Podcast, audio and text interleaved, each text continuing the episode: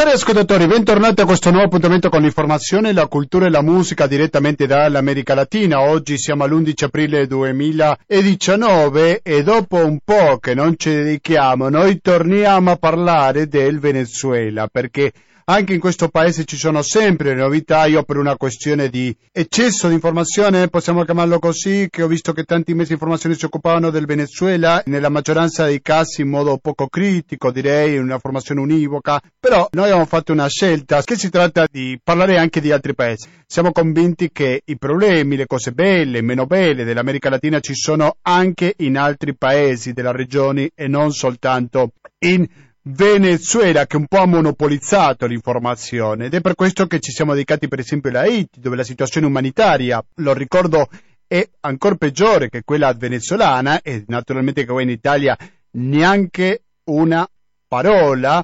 Ci siamo dedicati anche al caso colombiano, anche al caso brasiliano dove c'è un governo sempre più in discussione con scarsissima popolarità. Non avevo sentito parlare neanche una parola per questo e che ci siamo dedicati anche ad altri paesi della regione. Dunque per oggi torneremo a parlare del Venezuela perché ci sono delle novità per quanto riguarda la Croce e ha firmato un accordo di aiuti umanitari. Ecco, se parliamo di aiuti umanitari ricordiamo che questi due paroline ci sono tante discussioni a proposito di quegli aiuti che hanno cercato di far arrivare gli Stati Uniti che il governo venezuelano ha accusato di essere la porta d'ingresso a un'eventuale invasione militare. La Croce Rosa sì lo ha firmato con il governo venezuelano, il suo presidente si è riunito con Maduro in Venezuela e ha detto che gli ospedali hanno difficoltà e che c'è un alto livello di violenza armata che impedisce alle persone di accedere ai servizi di salute. E poi sto leggendo la CNN in spagnolo,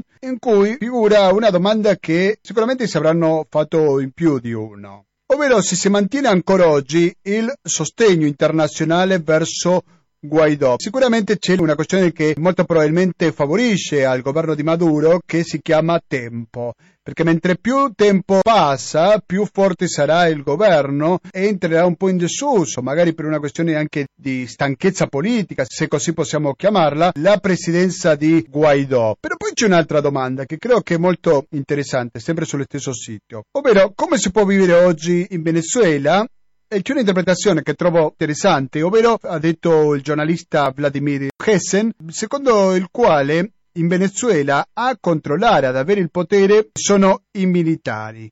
Perché? Perché sia un bando che l'altro, sia Maduro che Guaidó, cercano di ottenere il loro consenso. Uno perché Maduro viene molto contestato da parte della popolazione venezuelana e quindi chiede sempre l'aiuto, il sostegno. Diciamo che le forze armate, questo l'abbiamo detto in più un'occasione, mi ricordo un collegamento che avevamo fatto con Caracas in cui la nostra intervistata, una giornalista, diceva che l'unica cosa che sosteneva veramente a Nicolás Maduro al potere era il sostegno da parte dei militari.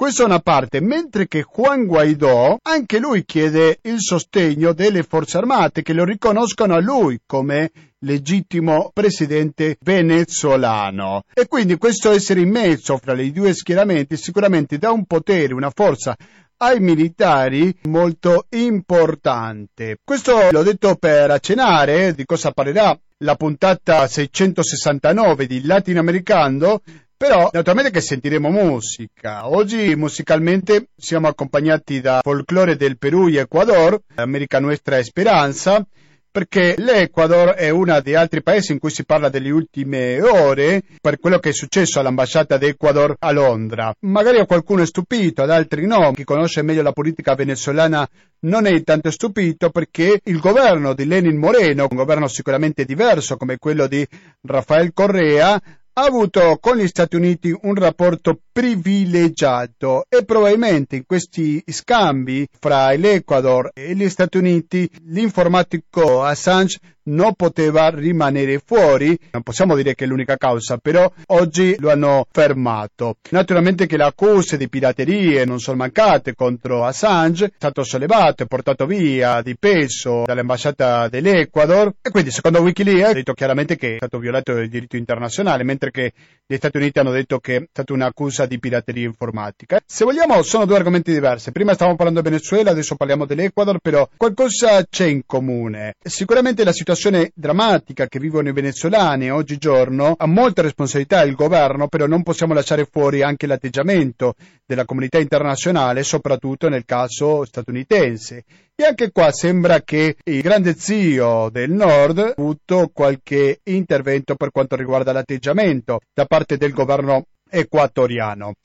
Dunque, vi dicevo prima, sentiremo musica, ma niente pubblicità. Perché? Perché abbiamo un conto corrente che è il 120 82 301, che è intestato cooperativa, informazione e cultura, via Antonio da Tempo numero 2, il CAP 35 131 Padova, il RID bancario, il pago elettronico sono i metodi naturalmente alternativi per dare una mano a questa radio che ha bisogno più che mai del vostro sostegno. Se invece volete comunicarvi con noi avete due metodi, uno è il numero telefonico che è lo 049 880 90 20, abbiamo anche un sms che è il 345 189 16 85, questa è una parte e poi abbiamo la mail naturalmente che è latinoamericano chiocciolina gmail.com ancora latinoamericano chiocciola gmail.com mi raccomando di una o altra maniera però comunicatevi con latinoamericano che sempre sono in attesa dei vostri commenti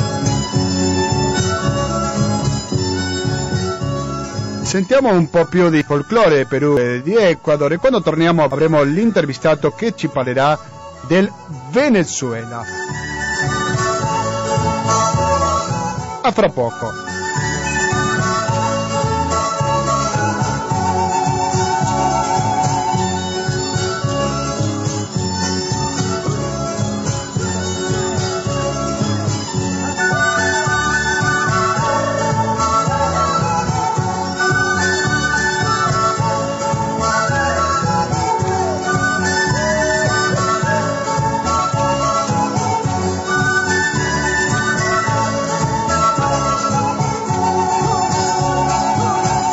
Continuiamo con questa edizione di Latinoamericano che si occupa dell'informazione, della cultura e della musica dell'America Latina. In questa trasmissione che prima abbiamo parlato un po' del caso dell'Ecuador, il caso di Assange sicuramente ha lasciato perplesso a più di uno, ma che stupisce, lo ripeto un po' a metà, per il rapporto fra Lenin Moreno e gli Stati Uniti, che sicuramente è molto diverso rispetto al caso di Rafael Correa. Però attenzione, perché oggi vogliamo fare un aggiornamento su quello che sta succedendo in Venezuela, paese del quale da un po' che non sentiamo parlare, ed è per questo che in questo momento siamo in contatto con Edgar Serrano dell'Università degli Studi di Padova. Pronto Edgar, buonasera e benvenuto a Radio Cooperativa.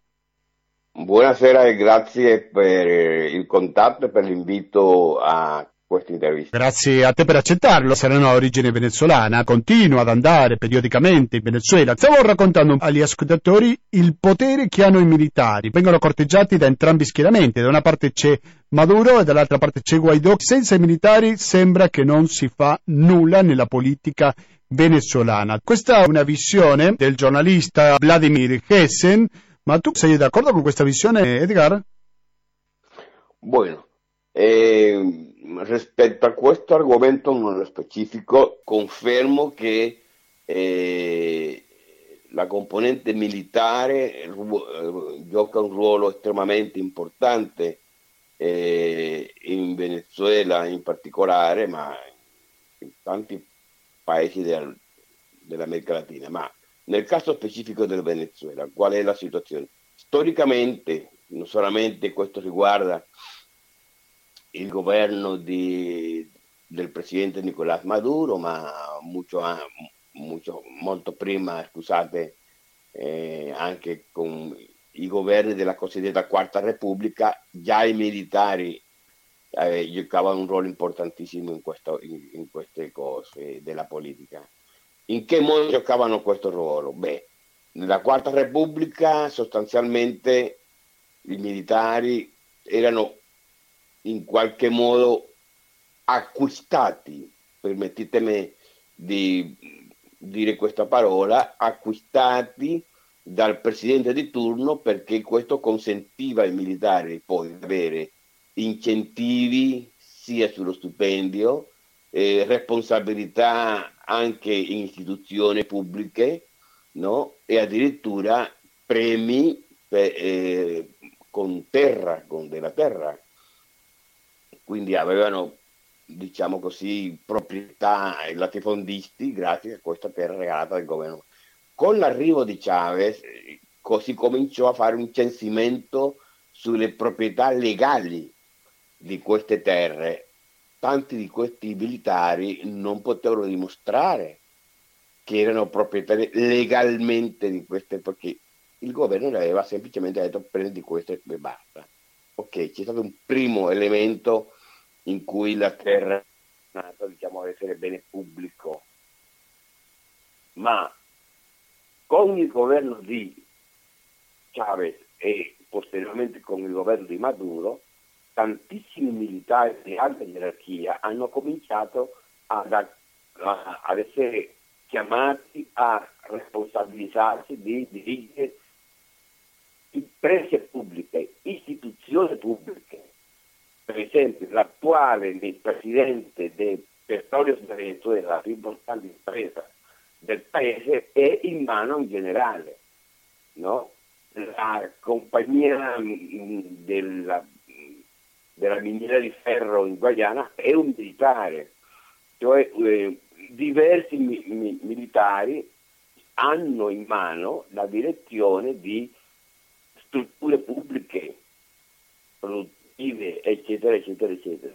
Quindi, quando Guaidó fa un, un, un appello ai militari di disertare, beh, questi militari ci pensano due volte perché dicono, beh, noi abbiamo anche delle cose, dei, degli interessi da, da difendere eh, in questa cosa, ok? Per quando il 27 febbraio c'è stato eh, il tentativo perché si pensava che in quel giorno, no, con la falsa situazione degli aiuti umanitari, i militari si sarebbero ribellati e la gente, il popolo si sarebbe ribellato, non è successo nulla di questo. Su 30.000 per, eh, militari soltanto 200, 300 eh, sono andati, diciamo così, sono usciti allo scoperto appoggiando Guaidó. Il 27 febbraio, ricordami perché magari sbaglio data, Edgar Serrano, è stato quando si è cercato di forzare questo ingresso da parte degli aiuti umanitari. Guaidó aveva detto ma questa data entreranno gli aiuti umanitari, alla fine non è successo niente. Quel giorno eh, hanno tentato di fare questo, eh, far ingressare in Venezuela questo aiuto umanitario. In realtà occorre ricordare che gli organismi, diciamo, che di solito si occupano di fare queste operazioni di aiuto umanitario come la Croce Rossa Internazionale non hanno accettato di eh, partecipare quel giorno in questa operazione perché hanno detto che questa non è un'operazione umanitaria, dietro questa operazione si nasconde qualcos'altro. Ed era esattamente l'obiettivo che si nascondeva era ecco, vedere la reazione dei militari e del popolo venezuelano Beh, nessuno dei due si è mosso, è fallito e gli stessi sostenitori di Guaidó hanno incendiato il materiale umanitario che intendevano far passare. E all'inizio si diceva sono stati militari venezuelani, però la BBC, che non è un, tele, un telegiornale, una tv comunista, ha fatto vedere le immagini degli stessi sostenitori mentre bruciavano. E hanno intervistato uno di questi ragazzi ha detto ci hanno offerto 2000 dollari per ogni camion che bruciamo che bruciavamo. E alla fine non ci hanno pagato. Questo posso dirlo perché la BBC lo, lo fece vedere insomma i militari che sembrano avere un potere abbastanza forte e non soltanto in Venezuela. L'altro argomento che un po' lo accennavi, no? la situazione della Croce Rossa. Hai più fede rispetto a se i venezuelani ricevono aiuti della Croce Rossa piuttosto che da parte degli Stati Uniti? Ecco, di chi si può fidare il Venezuela oggi per quanto riguardano gli aiuti umanitari? È molto chiaro, adesso eh, stanno entrando medicinali certi tipi di medicinali che non si trovano in Venezuela grazie alla Croce Rossa perché si è stabilito un accordo ben chiaro con la Croce Rossa perché è l'organismo, ripeto, è, l'organismo che si occupa in genere di questi tipi di operazione una volta che determina effettivamente c'è una situazione grave. E il Venezuela, come voi sapete, vive in questo momento un blocco economico internazionale. Tutti i paesi che hanno deciso di appoggiare, di seguire la linea nordamericana, di appoggiare politicamente gli Stati Uniti nel sostenere a Guaidó come presidente autoproclamato, sì? hanno al tempo stesso aderito all'idea di bloccare le risorse economiche che il Venezuela aveva in quel paese. Per esempio, l'Inghilterra ha bloccato 12 miliardi di euro in lingotti d'oro e non vuole darle, tornare indietro quel oro al Venezuela, che è oro legalmente ovviamente del Venezuela. L'Italia ha bloccato 1 miliardo e 200 mila, gli Stati Uniti in particolare hanno bloccato in, in dieci giorni, hanno fatto perdere al Venezuela più di 30 miliardi di dollari di affari che erano ingressi che il Venezuela uh, percepiva dagli, dagli, Stati Uniti dal momento che la, il Venezuela ha acquistato negli Stati Uniti una rete di benzinai, di no, centrali di distribuzione di benzina che si chiama Circo, e tutto questi utili venivano in Venezuela e invece con il blocco economico Trump impedì che quei soldi tornassero e fece il blocco dei conti correnti e non pagava il petrolio che arrivava in Venezuela e a questo punto Venezuela smise di eh, vendere petrolio agli Stati Uniti. Ieri ho visto la notizia che hanno ripreso ad acquistare però pagando immediatamente prima che il barco partisse dal Venezuela, perché la paura era che se il barco una volta arrivato a, a, a destino finale, a Miami, gli Stati Uniti non pagassero perché eh, il paese sotto il barco. Complessivamente, insomma, il Venezuela eh, in questo momento ha 300 miliardi di dollari bloccati in diversi posti del mondo a questo punto si crea un grosso problema internamente, perché non solo stanno scarseggiando cibo e medicinali, ma lo Stato non ha i soldi per acquistarli. Allora ha accettato eh, con, con, la Croce Rosa, e la Croce Rosa ha accettato anche questo, di ricevere questo aiuto eh, che entra direttamente eh, in Venezuela, non deve passare per la Colombia, non deve passare per il Brasile, ma arriva direttamente a Caracas eh, questi medicinali, in particolare medicinali per malati cronici. Ecco, questo sì. Tu parlavi su diversi atteggiamenti delle nazioni, però non dico niente di nuovo se dico che le nazioni si muovono attraverso i propri interessi, ma economicamente cosa guadagnano i tanti paesi che hanno promosso questo blocco, tenendo conto che Venezuela ha le principali risorse petrolifere, no? Beh, sicuramente il fatto di guadagnarsi già la fiducia degli Stati Uniti per aver aderito a una loro proposta in futuro può comportare investimenti degli Stati Uniti nel proprio paese.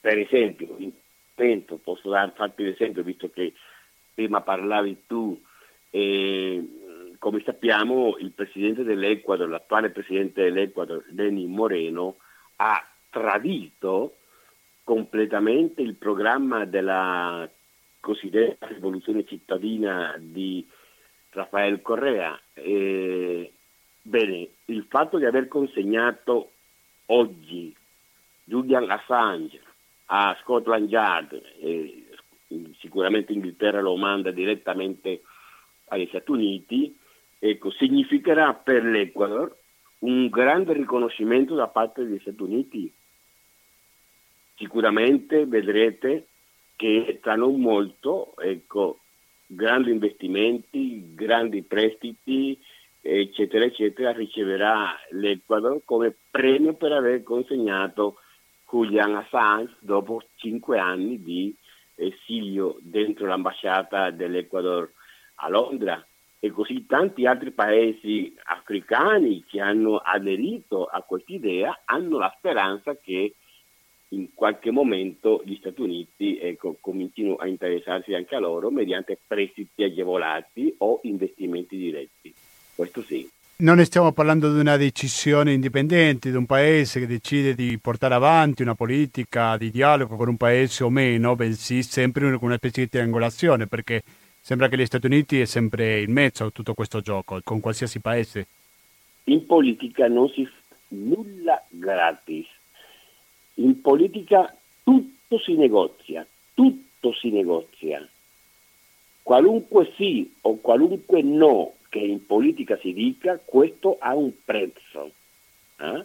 E non, non, lo dico io perché eh, diciamo mi viene di dirlo, l'ha detto la stessa mm, mm, Emma Bonino, che fu ministro degli esteri ecco, italiana e che lei disse una volta che in politica nulla si fa per nulla. Ok? Per cui che abbiano aderito alcuni paesi vuol dire che si aspettano poi un premio, in qualche modo, per aver aderito a quel, a quel sì, o che abbiano detto no, ecco, si aspettano un premio anche per aver detto no, che può, possono, può essere rappresaglia per esempio, in qualche modo, però sono paesi protetti perché poi dall'altra parte Cina e, e la Russia dicono beh, grazie per aver detto no, siamo noi allora che diamo una mano. Per questo dico che in politica eh, non esiste il disinteresse, tutto è negoziato e negoziabile. Prima ho sentito in tutto il mondo, e l'Italia compresa, attacchi molto forti contro il governo di Nicolás Maduro. Ricordiamo il caso di Salvini. Forse i 5 Stelle hanno avuto un atteggiamento sicuramente diverso, però stiamo parlando di gennaio e febbraio, le prime settimane di questa crisi. E poi, come tanti altri argomenti, non si è più parlato. Ma secondo te, da quel fatidico 22 gennaio in cui Juan Guaidó si autoproclamò presidente e oggi che siamo all'11 aprile, è cambiato qualcosa nel rapporto del Venezuela con altre nazioni al mondo, in particolare l'Italia e l'Europa? Prima di farti rispondere prendo una telefonata da parte di un ascoltatore. Pronto alla cooperativa? Eh, ciao, sono Enrico. Ciao Enrico. Eh, no, io volevo aspettare il momento giusto ma eh, aprendo il telefono mi è partita la telefonata. Comunque io volevo dire una cosa, ma il mondo in generale e eh, in particolare gli stati del Sud America non sono leggermente stanchi di avere questo stato criminale perché è criminale come Stato, non gli, americani, gli statunitensi come persone, per carità, ma come Stato è uno Stato criminale, esattamente come il suo grande protetto nel Nord Africa, che è lo Stato di Israele, che è uno Stato criminale. Va bene, non siamo stanchi di questi due Stati criminali, non potremmo renderli un pochettino meno bulli? Perché io sinceramente, guarda, ti dico, chi è dalla parte di, degli Stati Uniti è un bambino, secondo me, come mente, per una ragione semplicissima, l'ho constatato su di me. Io finché ero bimbo, fino ai 10-11 anni, ero matto per gli statunitensi, eh, che bello, i cowboy, Gene Stewart, eh, per carità che è un grandissimo attore che ha sempre avuto grande, eh, il mio grande sostegno, no? Ecco, e, ehm, anche perché ero un pilota, per cui e, ehm, una roba, ero ottenebrato. Poi quando ho cominciato a masticare di politica, ho cominciato a nutrire dei seri dubbi su quello Stato là.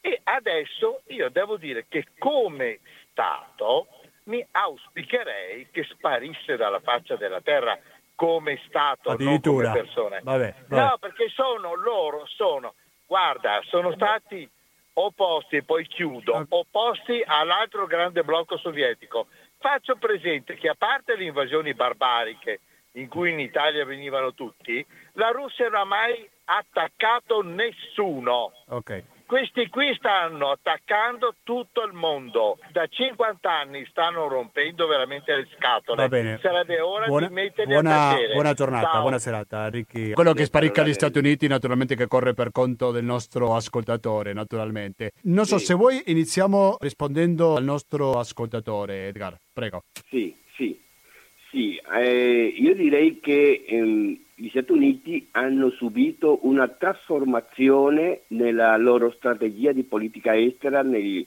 con questo governo Trump. Negli ultimi due governi di eh, presidente Obama, ecco, il governo di Obama, i governi di Obama avevano accettato la cosiddetta logica multipolare, avevano capito che non erano più loro al centro del mondo, che c'erano altre potenze eh, come Cina, la Russia, il Giappone, la Corea del Sud, eh, poi stavano emergendo Brasile, Sudafrica, India, eccetera, eccetera, eccetera, per cui era impossibile pretendere di avere il dominio del mondo come ai tempi della guerra fredda, quando il mondo era diviso in due blocchi, no? ovest e est, eccetera, eccetera, eccetera. Bene, con il riconoscimento del multipolarismo, la politica estera nordamericana è stata una politica di diplomazia, ok? Dove anche i disaccordi alcuni- con alcune realtà venivano eh, risolti tramite la diplomazia, quindi tramite la politica. Con, con Donald Trump torna la cosiddetta, la cosiddetta dottrina Monroe, cioè loro hanno la coscienza di aver perso il dominio economico mondiale anche se mantengono il do- predominio militare in quanto potenza di fuoco. Allora, avvalendosi del potere militare che hanno, vogliono riappropriarsi del dominio economico e in questo modo loro hanno cominciato a agire, no? Re- eh, diciamo, reclamando ciò che una volta gli apparteneva ai tempi della guerra fredda. Per esempio, l'America Latina deve tornare ad essere il cosiddetto patio trasero degli Stati Uniti perché è un'area geograficamente di influenza loro e per questo fanno la guerra no, al momento di parole perché la Russia e la Cina la smettano di investire in America Latina perché vorrebbero che diventasse territorio esclusivo loro quell'area lì. Poi con l'Europa la stessa cosa. La cosiddetta guerra dei dazi, per cui il protezionismo, io impongo tasse a prodotti degli stessi alleati che vendono da me, ma loro devono consentire che io venda con appunto tassi agevolati, è una logica imperialista che non regge più. Il mondo è cambiato negli ultimi vent'anni, troppo, troppissimo direi. Pertanto è una impunità, giustamente eh, ehm, la persona che è intervenuta ha detto sono come dei bambini, certamente sono come dei bambini capricciosi che vorrebbero che il tempo si fermasse, tornasse indietro e loro diventare di nuovo la potenza economica e mondiale esclusiva del mondo. Sarà impossibile. Stavamo parlando del rapporto internazionale, Edgar Serrano, del sostegno Ah, internazionale ok. e quanto è cambiato da gennaio fino a oggi in aprile. E lo stesso sostegno internazionale verso Guaidò è cambiato un po'? Ecco. Sì, eh, interessante, ti, ti ringrazio per la domanda perché è estremamente interessante.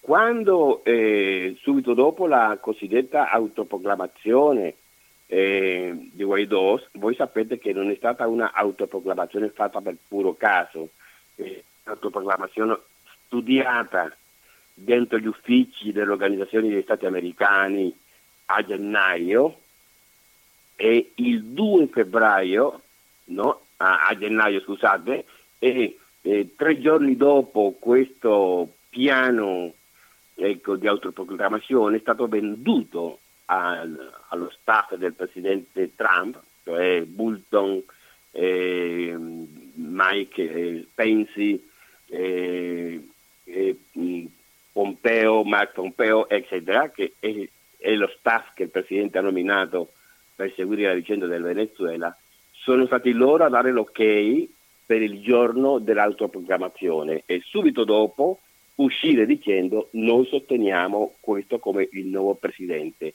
Allora si era creata la grande alleanza internazionale di sostegno.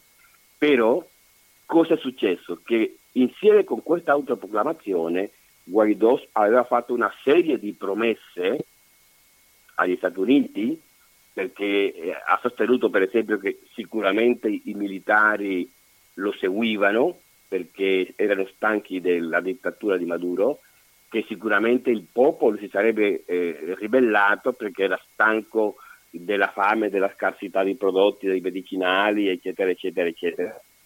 Gli Stati Uniti hanno comprato il pacchetto intero, hanno per prima dato 20 milioni, responsabilità e nella Che hanno appena dato? Se puoi ripetere l'ultima frase? Regalato, regalato? hanno dato 20, 20, milioni di dollari a Guaidos perché cominciasse a fare le sue gire, giri internazionali visitando i paesi dell'America Latina per prima, ovviamente Ecuador, Colombia, Argentina, Brasile, eccetera, per rafforzare l'appoggio alla sua nomina. Hanno dato altri 20 milioni, quindi complessivamente 40 milioni di dollari, per il cosiddetto aiuto umanitario. Diciamo forte, vedrete che con questa operazione questo giorno lì i militari si ribelleranno e la gente uscirà, il popolo uscirà per le strade e quindi è fatta. Tre giorni dopo il fallimento di questa operazione si sono riuniti in Perù il cosiddetto gruppo di Lima, composto da appunto Perù, Paraguay, Colombia, Cile, Brasile, eccetera, alla presenza di Mike Pence, che il vicepresidente. Pence le ha tirato le orecchie a Guaidó per averli ingannati con un'operazione che risultò essere falsa. Da lì è cominciato a crollare la fiducia degli Stati Uniti in Guaidó e piano piano anche poi la fiducia interna, perché diciamolo, la cosiddetta Confindustria venezuelana non appoggia Guaidó, non si è mai pronunciata a favore di Guaidó. I principali sindacati, organismi, istituzioni venezuelane non hanno sostenuto Guaidó. Guaidó è sostenuto soltanto da paesi esterni, ma internamente neanche l'opposizione tutta, neanche l'opposizione tutta sostiene Guaidó. Quindi l'uomo si è debilitato, si sta debilitando internamente. Eh, ma scusa, ma dentro dell'Assemblea nazionale il sostegno non è mancato? Beh, perché hanno la maggioranza lì politicamente parlando. Il tema è storicamente hanno combattuto Chavez e poi Maduro, si vedono scavalcati un giovane. Se puoi ripetere l'ultima frase per favore Edgar. Dicevo che dei leader dell'opposizione che per tanto tempo avevano lottato contro Chavez e poi contro Maduro, avevano conquistato una popolarità no, eh, enorme come Leopoldo Lopez, come Ledesma, come tanti altri, si vedono all'improvviso scavalcati da questo ragazzo. E quindi all'interno dell'opposizione non tutti condividono l'idea che questo debba essere necessariamente il leader dell'opposizione a Maduro. Sì, sicuramente... Così come anche, così come anche da, da, da parte del fronte di Maduro non pensate che il partito al governo sia monolitico, no, il partito è anche frammentato perché c'è una componente importante di militanti mh, mm, socialisti, diciamo così, de, no? che eh, non approva eh, la gestione di Maduro perché dicono, sostengono che Maduro ha tradito gli ideali, i principi su cui era nata la cosiddetta rivoluzione bolivariana e sono usciti dal partito. Voglio dire che il caos che c'è in Venezuela si deve sostanzialmente alla frammentarietà che c'è tra il partito di governo che si è spezzato in 4-5 filoni e l'opposizione che si è spezzata in circa 10-12. Uno dei fattori che credo che hanno permesso tanti anni di chavismo è proprio la divisione in tanti parti da parte dell'opposizione. Però prima di salutarci, le colpe esclusivamente del governo di Nicolás Maduro non sono mancate in tutta questa situazione. Tante sono, tante sono le responsabilità. Parliamo anche su questo, per favore. Esatto, perché diciamo che eh, Maduro assunse il cosiddetto modello saudita come esempio. Cosa vuol dire questo? Che essendo un paese di appena 29 milioni di abitanti, che per, per, la sola vendita del petrolio, per la sola vendita del petrolio eh, riceve 110 miliardi di dollari l'anno, 110 milioni di dollari l'anno, loro hanno pensato, beh, anziché produrre le cose qui, beh, abbiamo i soldi sufficienti per acquistarli fuori, no? E, e, ed è il presidente che poi per acquistare consenso popolare aumentava costantemente lo stipendio, a, cioè il salario ai lavoratori. Ricordiamo che nel 2018 Maduro aumentò lo, il, lo, il salario agli impiegati, agli lavoratori ben 19 volte, 19 volte, più ovviamente tutti i sussidi che le famiglie ricevevano per avere un bambino minorenne, per avere un figlio a scuola, avere, eccetera, eccetera, eccetera. Cioè erano tutti soldi dati per consumo, ma non c'era niente per internamente, tutto era importato, lì è mancato il controllo perché poi lo stesso governo ha dei commercianti dei, so, dei, dei dollari eh, sussidiati a un prezzo veramente stupido, sussidiato, questi andavano all'estero, acquistavano questi prodotti Ah, proprio stavamo concludendo perché già sono le 20 e 06 minuti, stiamo cercando di ricollegarci con Edgar Serrano. Ecco, Edgar, mi senti? Sì. Era... Non so se vuoi concludere, se vuoi ripetere l'ultima frase e, riprendere.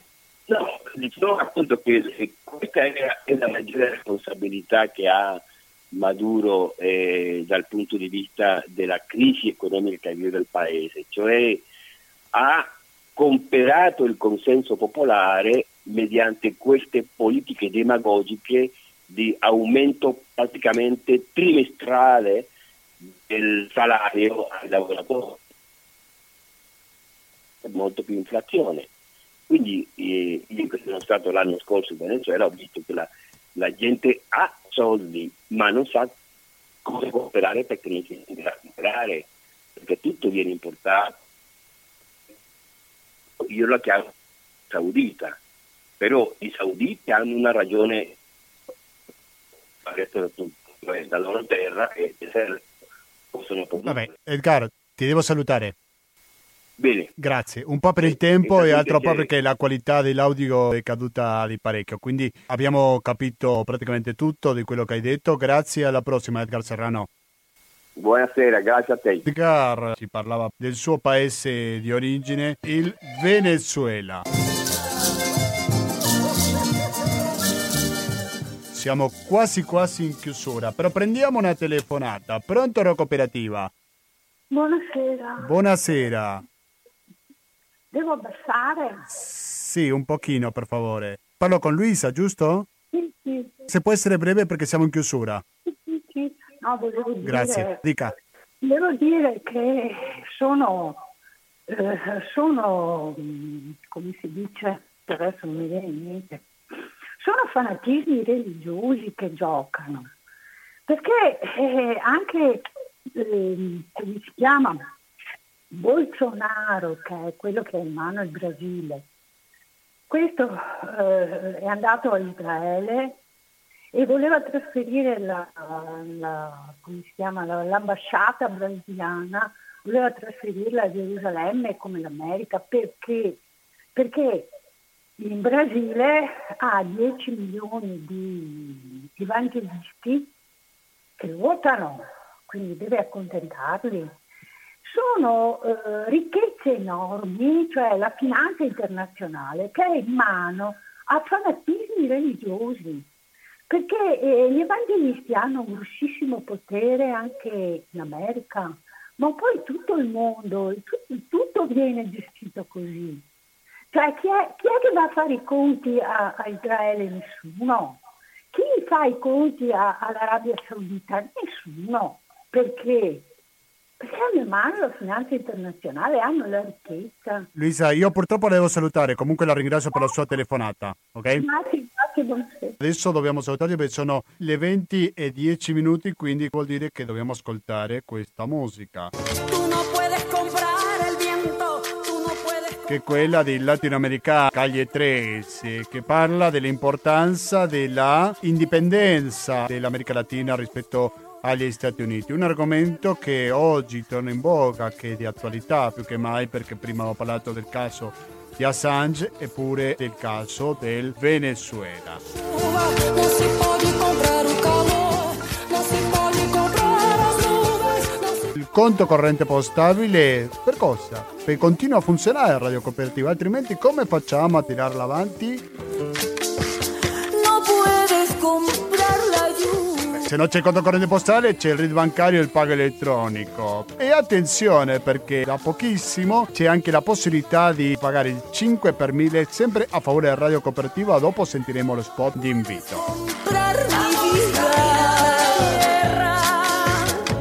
latinoamericando-gmail.com ripeto latinoamericando-gmail.com è la mail per comunicarsi con questa trasmissione ci trovate anche su Facebook mettete mi piace alla pagina Facebook di Latinoamericano de mi apellido la operación Condor invadiendo mi nido Perdono però nunca olvido. Perdono però nunca olvido. Perdono ma non dimentico mai, dicono i Caglie 13. Dunque, noi adesso ci salutiamo, però fra dieci minuti soltanto partirà Io mi racconto e poi dalle 22 fino alla mezzanotte e mezza sarà il momento di ascoltare Stasera si balla. Se dico Stasera si balla dico Renzo, se dico Renzo dico garanzia di buona compagnia sull'FM 92.7 sul www.radiocooperativa.org per ascoltarci in streaming.